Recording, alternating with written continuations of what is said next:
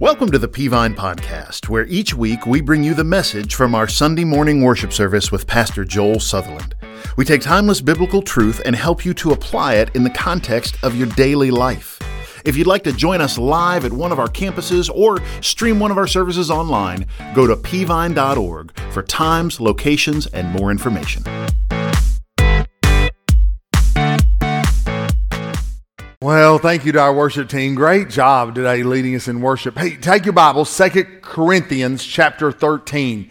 That's over in the New Testament. It's about three quarters of the way through your Bible, Second Corinthians chapter thirteen. I started a sermon series a few weeks ago called Revival, Rekindling the Fire of Jesus. And really, um, uh, we spent the first two weeks over in uh, Chronicles in the Old Testament looking at kind of the prerequisite, the overview of revival. And over the next few weeks, we're going to drill down a little bit more on some very particular things. And today I want to preach on this subject. Are you safe or sure? Today will be one of the simplest sermons you'll ever hear me preach. I'm really going to ask you three questions today, which is not typically what I do in a sermon, but I'm going to ask you three questions and have you answer those just to yourself today, because here's what I want to do. Uh, the first beginning place of revival is not with prayer, is not with holiness, is not with coming to church. It's with knowing for sure that you are a Christian. And so that's what I want to talk about today, because did you know a lot of people are just trying to be safe? Here's what I mean by that. Uh, they're, they're, they'll lump Jesus and good works and anybody that knocks on their door, they'll just try to put it all together, Jesus and church membership, Jesus and serving, Jesus and doing something, just hope they're safe when they die. Which is not what Jesus came for. Jesus came so we could be sure that heaven is our home. So I want to walk you through that today. And I want you to take a moment, some introspection. Please don't get up, move around doing that stuff. You can't help it, because I want to really the Lord to speak to your heart through this. Let me start off with where we are in America, right? Barna. It's a huge research organization, and uh, Arizona Christian University. They do this uh, uh, uh, American Worldview Inventory every year, and they just did it at the end of twenty twenty. And they always have a section on salvation and sin, and where they, they're, they're doing the research with Americans on what we believe. And I, let me show you what example, for example, they found out what we believe. Only half of Americans believe they will experience heaven after they die. So about fifty-four percent of Americans think that when they die, they will go to a place called heaven. Well, you dig a little deeper and we find out fifteen percent don't know what will happen after they die. They're just, I guess, rolling the dice and hope something good happens at the end of life. Then you have thirteen percent who said there is no life after death, kind of a fatalistic attitude to everything, that you live, you die, and you go into nothingness. But then there's the group, about one in ten, that expect to be reincarnated, and probably uh, reincarnated over over and over again into what we don't know. There's another eight percent that believe they'll go to a place of purification and then get to go to heaven. So you got about half think that they're going to heaven when you die. You've got a, a good uh, thirteen percent, one or fifteen percent uh, that really don't know what'll happen. Some think there's no life after death. eight percent think reincarnation. eight percent think you'll go and be purified and then you'll go to heaven. And then you've got the good old two percent believe they'll die and go to hell, which is really not many people. I'm shocked there's that many people that are just willing to admit, where are you going when you die? And there's two percent of the world that goes, oh, I'm going to hell. There's no doubt about it. I'm, I'm going to hell. So at least we got a little bit of self-awareness going on in America. Not much, a little bit. Well, if you drill down a little bit even more, here's what you discover. That two in every three adults say that having some type of religious faith is more important then which faith a person aligns with. So this, this blows my mind. That two-thirds of America believe in what we'd call the sincerity principle, that as long as you're sincere about your faith, you'll go to heaven when you die. So it doesn't really matter what faith it is as long as you're sincere. And you can carry that in, in uh, you know, in debate terms, carry that to its logical extreme, and you you you can't hold on to this theory, right? Because, uh, for example, you had like Heaven's Gate. Y'all remember them a couple of decades ago? They thought a U F O was flying over on the Haley Bop Comet, and that uh, the, the, uh, they were going to pick them up. So they all committed mass suicide out in California. And uh, would you say, look, were they sincere? Without a doubt, they were sincere. They took their lives. But did that get them into heaven, believing in U F Os? Well, of course not. Of course not. But it's a dangerous belief in America that we think, well, as long as you're sincere, you're okay. Well, how about this? Half of adults believe that if a person is generally good or does enough good things during their life, they'll earn a place in heaven, while only one-third of adults disagree with that notion. So here, here's where we are again, America. Half of Americans believe that you can earn your way into heaven. We believe in the di- divine scales, right? That when we die, God's we're going to stand before a God of some sort, and uh, that he's going to put all of our good on one side and all of our bad on the other side, and we just hope that there's enough good that outweighs the bad, and he'll let us into heaven. Now, I won't ask you if you believe that or not, because you say, well, preacher, nobody in this room believes that. Well, you might be shocked, because the majority of people who describe themselves as Christian, fifty-two percent, accept a works-oriented means to God's acceptance. Even more shocking, however, is that huge proportions of people associated with churches whose official doctrine says eternal salvation comes only from embracing Jesus Christ as Savior and not from being or doing good, believe that a person can qualify for heaven by being or doing good. So here we are again. Hey, it's not them that believe that. It's us that believe that. Hey, I'm talking to the people in the room today. Don't think this sermon I'm preaching to who's not here. I'm preaching to who is here. fifty percent of the people in all probability in this room think that your good works factor into whether or not you're going to heaven, and, and they proved it. That includes half of adults associated with Pentecostal movement, half of the adults associated with mainline Protestant, and forty-one percent of evangelical churches, large percent of Catholics. But here, here's the deal. We're, we would call ourselves, maybe maybe not, but in the in the world's classification of churches, we'd be an evangelical Baptist church, even, because we believe the gospel of Jesus. But listen, nearly half the people in our churches, that's that's Pvine, right? Pvine.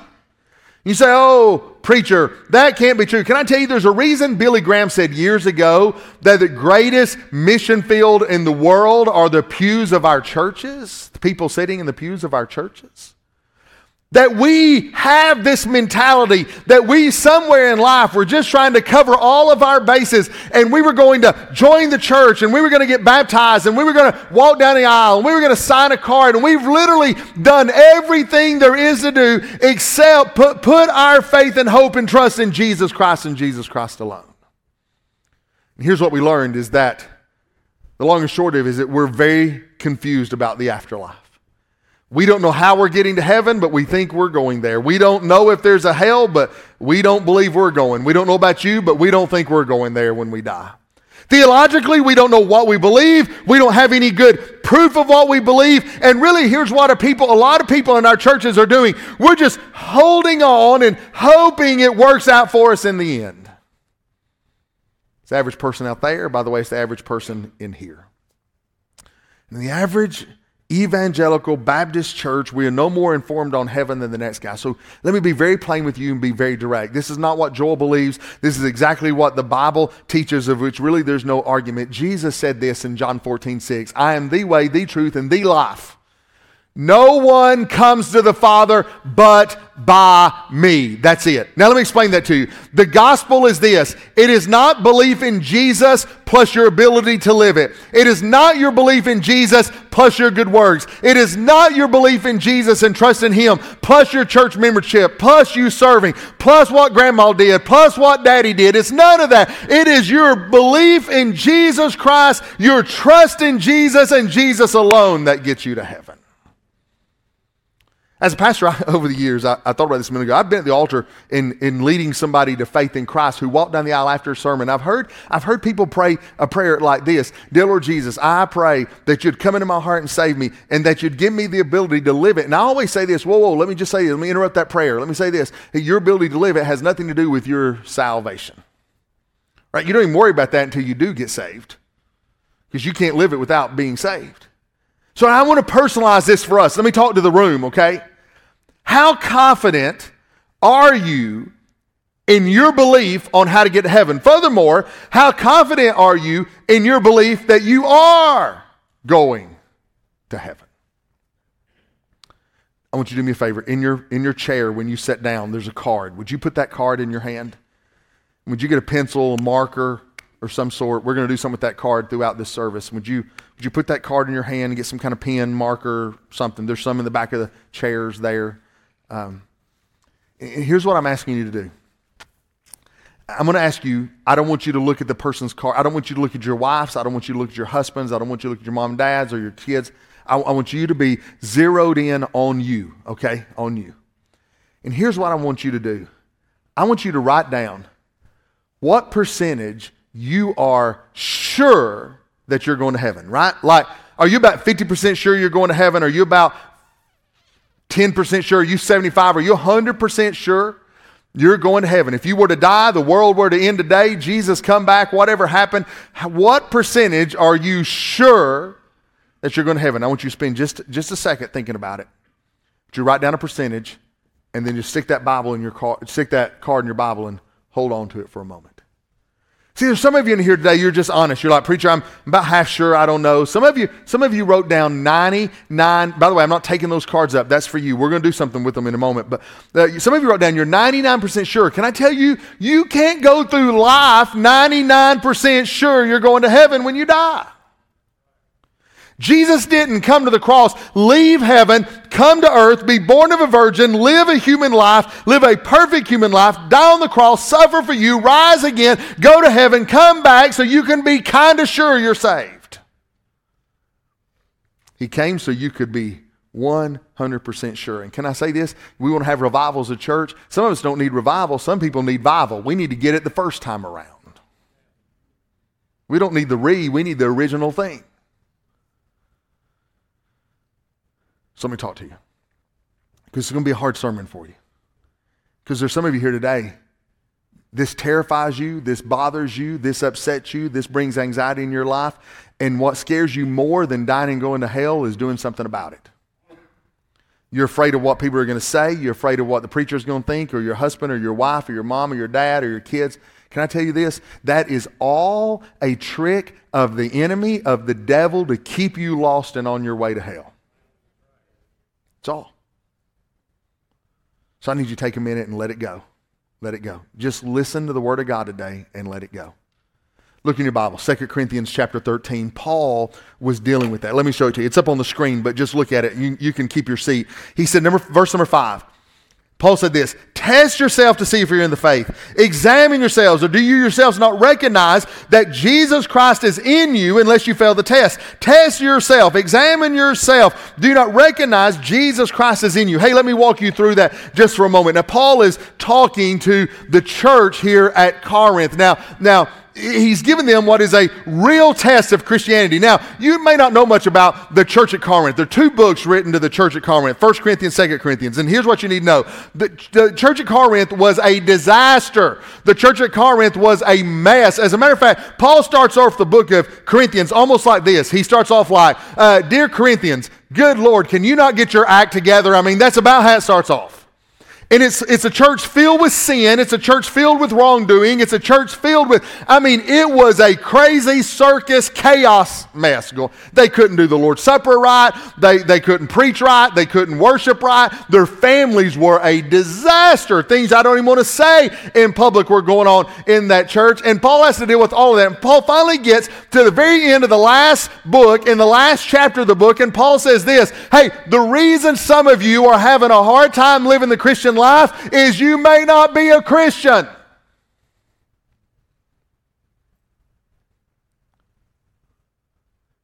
So take the test. And can I say the reason some of you may not, may be having a hard time living the Christian life is you may not be a Christian. So let me ask you three questions today. Paul asked them, number one, are you on the inside looking out, or are you on the outside looking in? What, what do you mean by that? Well, if you, to know what it means to be saved, Paul describes it this way, that they were in the faith. Do yourselves not recognize that Jesus Christ is in you? Paul is describing what it means to be saved. And he said, being saved means you are in the faith, that Jesus Christ is in you, that if you are saved for sure, it means you are on the inside looking out at a lost and dying world, that, that you are in the family, that you are in the faith, that you are in the church, that you are in the body of Christ. It means that the Spirit of God lives in you and He has placed you in the faith. And that with that being placed into faith, Paul says this, there ought to come a recognition both internally and externally that you are in the faith. Now he uses the word right here, do yourselves not recognize that Jesus Christ is in you. Now the word in the Greek is epignosis. It means uh, to know fully. It, it means to become fully acquainted with or to be fully aware. So Paul says this, here's the deal. If Jesus Christ is in you, if Jesus Christ lives in you, hey, there's no way you don't know that. That you will be fully aware, recognition that Christ is in you. One commentator said this, and it impacted me so much, I wanted to show it to you. He said this, we should examine whether we be in the faith because it is a matter in which we may be easily deceived. Now, hold on. I, I'm not on a time crunch at eleven, so I'm going to give you all the long version of the sermon, all right? How are we easily deceived? Here's how we're easily deceived. Because you know what happens? We're, we're, in, we're, we're not in the faith. Hey, listen, but we're in the church. We might not be in the faith, but we're in the vicinity, right? Like, we know all the language. We know when to stand up, when to sit down, when to be quiet, when to talk. We know where the nursery is and kids' church. And we know this, we know the church. And that confuses us and deceives us. And he said, whether and wherein a deceit is highly dangerous. We are therefore concerned to prove our own selves, to put the question to our own souls, whether Christ be in us or not, so that either we are true Christians or we are great cheats. And what a reproachful thing it is for a man not to know himself, not to know his own mind. Now, here's what he said. It is, we're easily deceived and highly dangerous. Well, why highly dangerous? Because you're playing with your eternal soul. You don't get a second chance. He said it's easy to be deceived. When you're in church every Sunday, when you're hanging around preaching, when you're hanging around church, it is easy to be deceived, but you're playing a very dangerous game, my friend, because it is your eternal soul you're playing with. Here's what he was trying to tell us, that if you are in the faith, you will know it. You'll recognize it. You'll be aware. You will be on the inside looking out at a world that desperately needs Christ, and you'll have heart and compassion for that. Too many people are sitting here this morning and on the outside looking in. And you're here, but you're wishing you had what somebody else had. You're wishing you knew what they knew. You're wishing that you were as excited about Jesus as what they were. You'd give anything if the Bible spoke to you. You'd give anything if you thought your prayers are being answered. You'd give anything if you had the peace and the freedom and the assurance of eternity that other people have. That's because you're on the outside looking in. The problem is you are not in the faith, so you don't have what they have. And there's no way, listen to me, Paul said you can recognize it because there is no way something so amazing as a holy God can come live in your life and you not recognize it and it not change your life and it not register with you. The Spirit of the living God lives in me. Daniel said, I like sports this morning. He made that comment because uh, I only talk about sports every sermon, not not every other. So I want to be clear about that. But there's just so many things I use there. And I saw this, that this just a couple weeks ago, is the ten-year anniversary of uh, one of the most amazing things in the N F L. Now, if you if you don't care about football, hey, hang with me anyway, because the end of the story has nothing to do with football, all right? But let me let me set it up and show it to you. Ten years ago, the beast, Marshawn Lynch, on second and ten in a playoff game against the New Orleans Saints, who had won the Super Bowl uh, the year before, uh, Marshawn Lynch was handed the ball, and he ran, uh, for, broke a dozen tackles and ran for a touchdown that literally shook the stadium. And uh, the play, you don't care about this, but I find it fa- fascinating. The play was called seventeen power, and it had been in their playbook all year long, and they'd never ran it all season. You know why they'd never ran it all season? Because they, they couldn't do it. Uh, uh, Matt Hasselbeck said they messed it up in practice. They couldn't get it right. And Marshawn Lynch kept saying, I want to run the play, I want to run the play. And f- so finally, on second and ten, Marshawn talked them into running the play, and they ran the play, and guess what? They still didn't get it right. They said every blocker blocked the wrong person, went the wrong way. Marshawn Lynch ran the wrong way. But yet this happened. Watch this. Crowd silent now, as opposed to when the Saints have the ball. Oh, look at this run. What a run. Marshawn Lynch Still oh. on his feet. Has blockers now. He's dancing his way for the touchdown. Uh.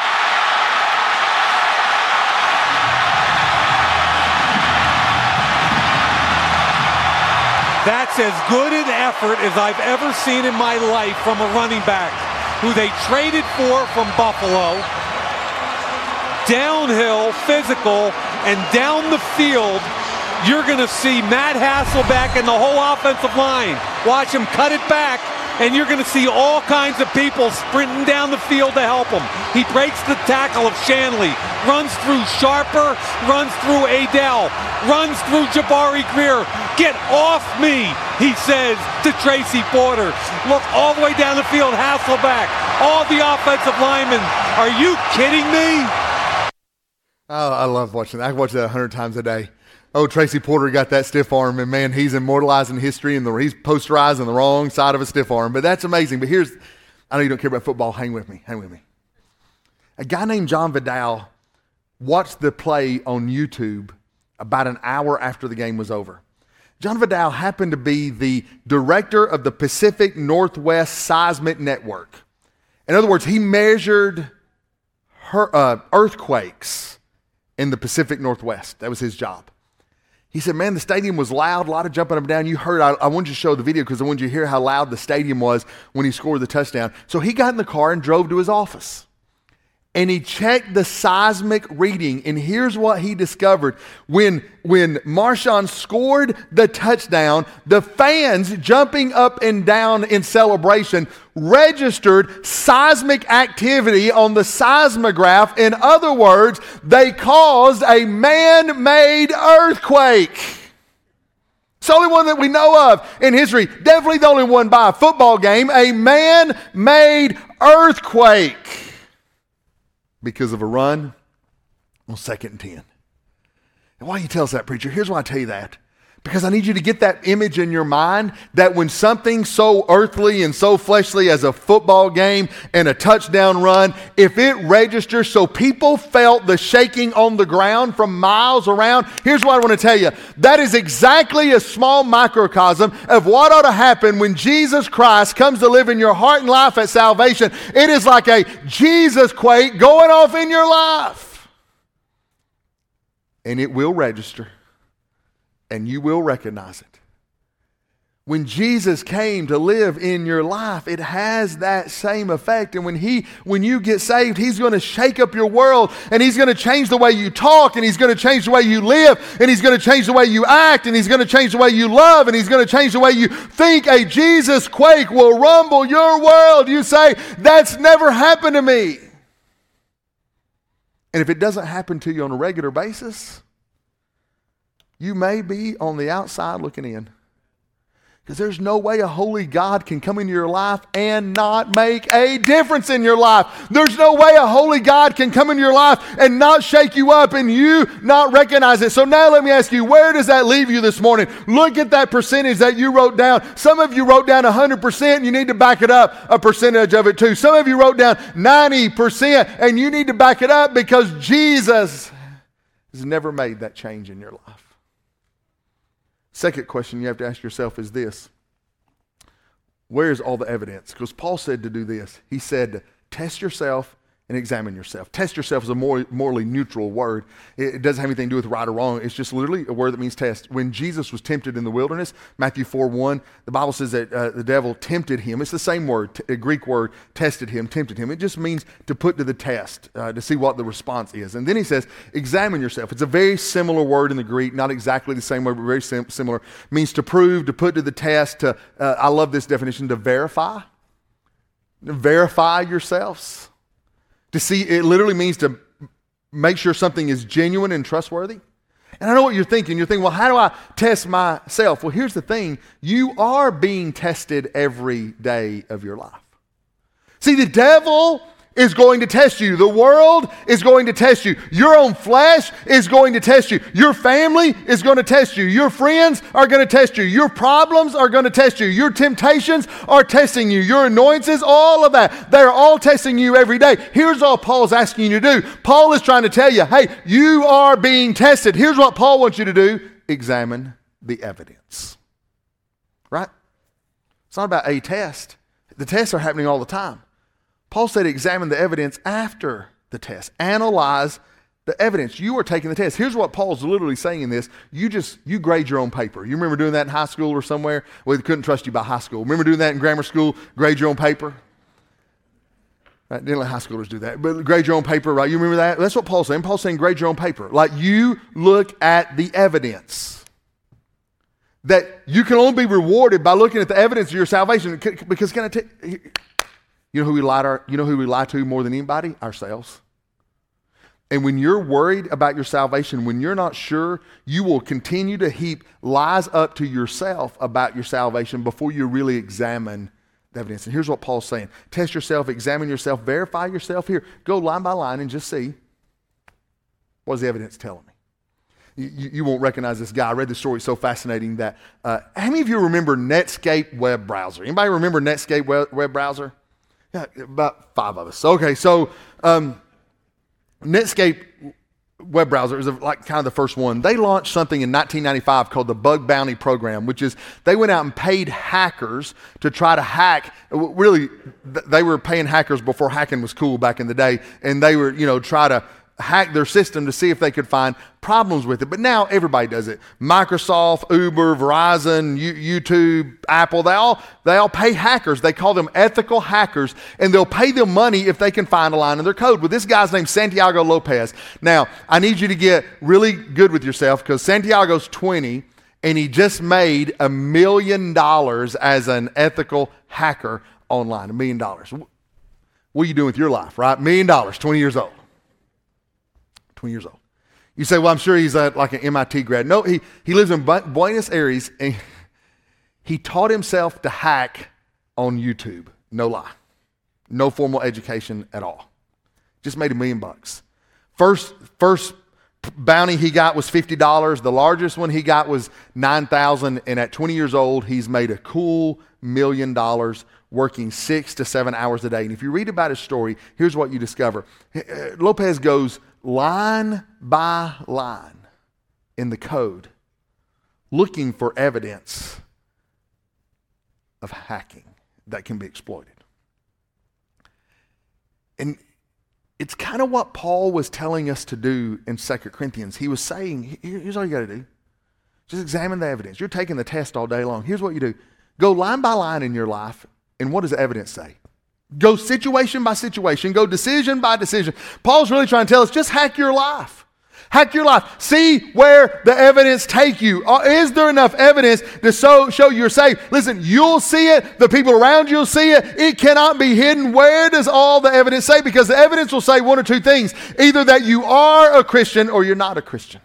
If you're always losing to the devil, if you're always losing to the world, if you're always losing to your flesh, if you can't do right in your family, if you can't do right, listen, I'm telling you, the evidence is pointing in the wrong direction. And there are people in church every Sunday that really all the evidence leads you to believe you're lost, but you can keep it, you can keep a good front-facing mask.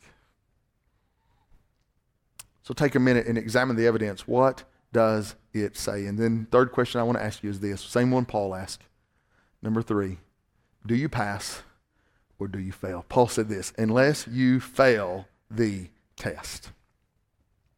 Right, so now it's time for a decision. Some of you are here and you feel like an outsider in church, though you come every Sunday because you see people raise their hands in worship. You, you hear people get excited about Jesus. You hear them talking about their Bible and prayer and all that. And it just doesn't do that for you. And it, it could be because you're on the outside looking in. It probably is. But then when you go line by line through your life, you see maybe it's not that you're saved and having a hard time living the Christian life. Maybe it is that you're not saved and the Christian life is impossible. When I go line by line by line by line. And Paul said, after you do that, just ask yourself, be honest. You, you, listen, you don't, I don't need you to be honest with me. I need you to be honest with you. Do you pass or do you fail? Close your Bibles. I'm finished. Can I, can I tell you a little boy story when I was a little boy? I was a little boy. I was about in second grade, and and uh, we lived in a small house that had a carport. And, uh, of course, on the left side of the carport was the house, the front, you know, the car, But in the back and on the right-hand side, it was lined with brick that was the same color of our house brick. And it was about two, three rows, depending on how level it was, two or three rows of brick. And one year, I was about second grade, I got, I don't think it was Fisher-Price, but it was like a Fisher-Price tool set, right? And so it was it was heavier duty than a Fisher-Price, but but it was Christmas or birthday or something, and, and it had like a heavy, pretty heavy hammer in it, you know, for a second grader, and it had a couple screwdrivers, and it had a pair of pliers, and it had a hacksaw, a, a hacksaw. Second grade, and I had a saw. It was on the porch one day, and uh, being unsupervised, which was always a little dangerous with me, and and I, I got to wondering. It had perforated edges on it, and I got to wondering, what if this could really saw anything? It never never crossed my mind to walk across the street into the woods and try to saw a tree. I looked at the brick, and I thought, I wonder if it saw a brick. Now, I, to my credit, I didn't try to saw the actual brick. I decided to try to saw the mortar in between two bricks. So I put the hacksaw on it, and I pushed down, and sure enough, it scored the mortar. I thought, wow, I wonder if that messed the saw up. Let me try it one more time. And I pushed again, and it cut it a little deeper. And I pushed again, it cut a little deeper. And I thought, well, I wonder if it'll cut all the way through. And I just kept sawing, and it cut all the way through the mortar down to the next line of bricks. I thought that's pretty cool. And I thought, well, if it'll cut one, I wonder if that was just weak mortar. This is all scientific experiments. I wonder if that was just weak mortar. Wonder if it'll cut the other side of the brick where the mortar is. And so I put the saw and I sawed it. And I said, well, in my mind, I'm thinking that could be a, just a bad batch of mortar. Let me just go down the line. And in a few moments, I had basically sawed off all of the bricks on the top side of our carport. And they were just laying out in the, I was proud of myself. They were laying out everywhere. Tim, Joel, the tool time, whatever. And, and so I know some of you are thinking, I know some of you, you have girls and you don't know. If you have a boy and he's not in second grade yet, you got to know this stuff just makes sense to us. Uh, it, now, looking back on it, makes no sense. Five minutes after I did it, made no sense. In the moment, it was the most scientific thing that needed to be done on earth at the time was me saw the brick. And I had bricks scattered everywhere. And then the thought crossed my mind, uh-oh, Daddy's coming home. So I semi-panicked, and I, I got all the bricks, and I, I, I put them back the best I could get them back. But you, funny thing, when you saw that mortar, I swept the carport. Like, I got the mortar that I sawed off. off. Like I swept, and I put the bricks back. I mean, but it was, I mean, I thought I'd covered it up best I could cover it up. And so I basically put the bricks back, threw the toolbox away, went in the house and did something else and prayed. Heard a car pull up into the driveway, and Dad had been home a grand total of twenty seconds, and I heard, Joel, get out here now. And I walked outside, and he said, what? Why? Why did you saw all the bricks off the carport? I was incredulous. What made him think I had done that? Like, that's probably the neighbor's kid. I got a sister three years younger than me. You can't trust her. She don't turn your back on her, Daddy. What makes you think it's me? And and he basically said this, I'm paraphrasing. Um, as we were talking next steps, he basically said this. My counselor says, don't talk about next steps yet because I'll save that. But Dad, Dad said, um, because son, all of the evidence points towards you. And he just ran down a list, line by line. He was right about all of it. I'm not as good at covering up stuff as I thought. And here's what I'm asking you to do this morning. Put your second grade mind in and quit trying to fool yourself and quit trying to deceive yourself. And would you just go line by line at the evidence in your life? Are you saved? I'm going to ask you to bow your heads with me and close your eyes. Would you take that card back out that you wrote the percentage on originally? And again, please, every head bowed, every eye, nobody looking around. Would you take that card out? I don't know what percentage you wrote on it earlier, but I, I want you to do this. There's a second line on there. Having heard what Paul said, would you now go back and write, how sure are you that you're saved? Some of you backed off from one hundred. Some of you backed off from seventy-five. Some of you backed off from fifty. Can I tell you, anything less than one hundred needs to be dealt with today. Anything less than one hundred. And I know your reservations. Can I tell you this? I got saved in church after I was already a church member. That's my testimony. I'll tell it to you sometime, but I was already a church member and got saved after I was a church member. I, I understand the anxiety with getting saved, being in church, but there's no church roll call in heaven. There's only those whose names are written in the Lamb Book of Life, and you don't get written in the Lamb Book of Life by trusting Jesus and anything else. It's Jesus and Jesus alone. Some of you walked the aisle when you were a kid and you're not, you didn't really get saved. You went with a friend. Some of you made a decision as an adult, but you didn't really trust Jesus. I'm not trying to talk you into being lost. I'm trying to tell you, you there, there are people in the room that are lost. And look, set aside all the anxiety and all the stress and all the worry. Jesus is calling and wants to save you today. So every head bowed, every eye closed. If I've ever said that and you've listened, please listen now and nobody look up.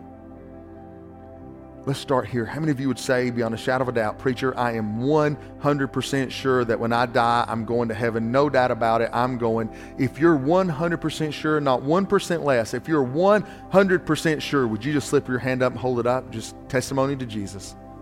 I can't see them all, but hands all over. All right, put them down. Now, now let's get serious for a moment. Nobody looking. Please be honest with yourself. Please be honest. I'm not going to call you out, embarrass you, not do anything. How many would say this? Preacher, I am not one hundred percent sure I'm going to heaven when I die. I'm not. I heard the sermon today. I, I just, I'm not. I, I could tell you the story, preacher. I don't need to hear the story, but preacher, I am not. And I'm not going to see you. I, I won't even hardly see your hand because of the lies, but I want you to admit it to yourself and admit it to God. How many of you would say, preacher, I am not one hundred percent sure I'm going to heaven when I die? If that's you, you're not. Would you slip your hand up and just hold it up? Just hold it up. Slip it up. Thank you. Somebody else? Thank you. Preacher, I am not one hundred percent sure. Thank you for that hand. Somebody else, preacher, I'm not one hundred percent sure. I'm not. I know there are other hands I couldn't see, but listen, there is no more important decision. If you're here today, whether you had the courage to raise your hand or not, I, I want to help you. Be, I want to lead you in a prayer. Prayer won't save you. Some of you know this prayer. You hear me say it every week because you're in church every week, but you've never really trusted Jesus yourself. And listen, I'm going to be honest with you. There, there are no secret disciples with Jesus. Some of you are sitting in your pew right now and you're thinking, well, I'm going to pray the prayer, but I'm not going to tell anybody. It doesn't work that way. The Bible says, if you're ashamed of me, I'll be ashamed of you. And I don't exactly know all that means, but I know I don't want to be in that position when I die. No, you're going to pray and ask Jesus to save you, and you're going to acknowledge it somehow. I'll give you some ways in a moment. Heads are bowed, eyes are closed. But if you'd like to trust Jesus today and know one hundred percent that Christ is in your life and heaven is your home, pray something like this. Say, dear Lord Jesus, I want to be one hundred percent sure. And I believe that Jesus Christ died on the cross for my sin, that he rose again after three days, and that if I invite you into my life, you'll save me.